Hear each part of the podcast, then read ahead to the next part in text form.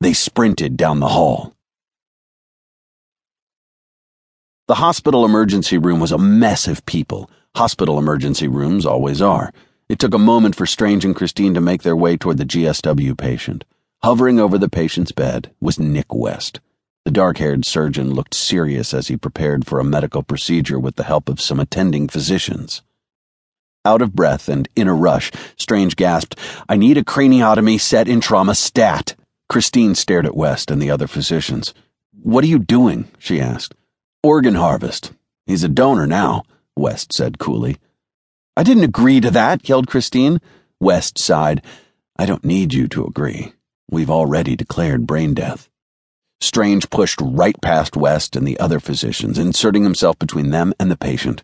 Strange didn't speak a word, but his body language said, You're wrong, West, just like you're always wrong. Get him prepped for a suboccipital craniotomy, said Strange. He was going to remove the bullet lodged in the patient's brain.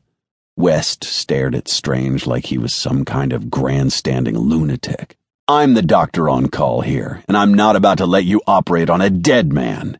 Strange shoved the computer tablet with the x ray into West's face. What do you see? A bullet, West replied wearily. Of course there's a bullet.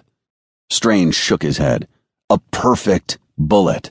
A perfect bullet that punched through bone, he began. It should be deformed. It's not. West stared at Strange, not getting it. That means it's been hardened, Strange continued. You harden a bullet with antimony, a toxic metal. If the metal leaches into the cerebral spinal fluid, West's eyes lit up. Rapid onset central nervous system shutdown.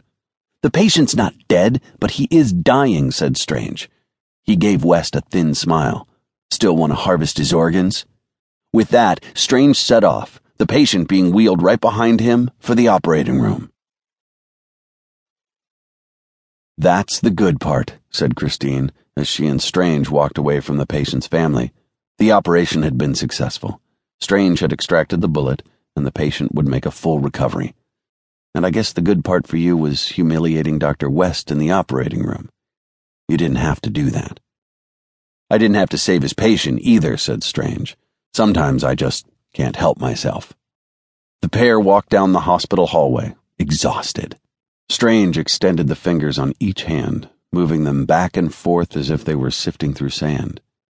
I could really use you as my neurosurgeon on call, Christine said. You could make such a difference. Strange looked at Christine, then shook his head. I'm fusing transected spinal cords, stimulating neurogenesis in the central nervous system. The techniques I'm developing will save thousands of people for years to come. In the ER, you save what? That one guy? Christine looked at Strange. Her heart sank a bit, and she felt a heaviness as she stared at her friend. You're right. In the ER, we only save lives. There's no fame, no TV interviews. They had been over this territory before, had had the same conversation. Sure, the words were always different, but each side kept making the same points. Christine wanted Strange to use his gifts to help people, however he could. Strange wanted to use his gifts, however Strange wanted to use them. Changing the subject, Strange turned to Christine. I have a presentation at the Neurological Society tonight if you'd like to come. Christine smiled. Another speaking engagement. How romantic. I'll pass. We used to have fun going to these things together, Strange said a little sadly. You used to have fun.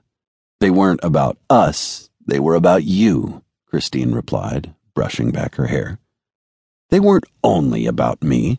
Without skipping a beat, Christine said, Stephen, Everything is about you. With that, she was gone, leaving Strange to his thoughts.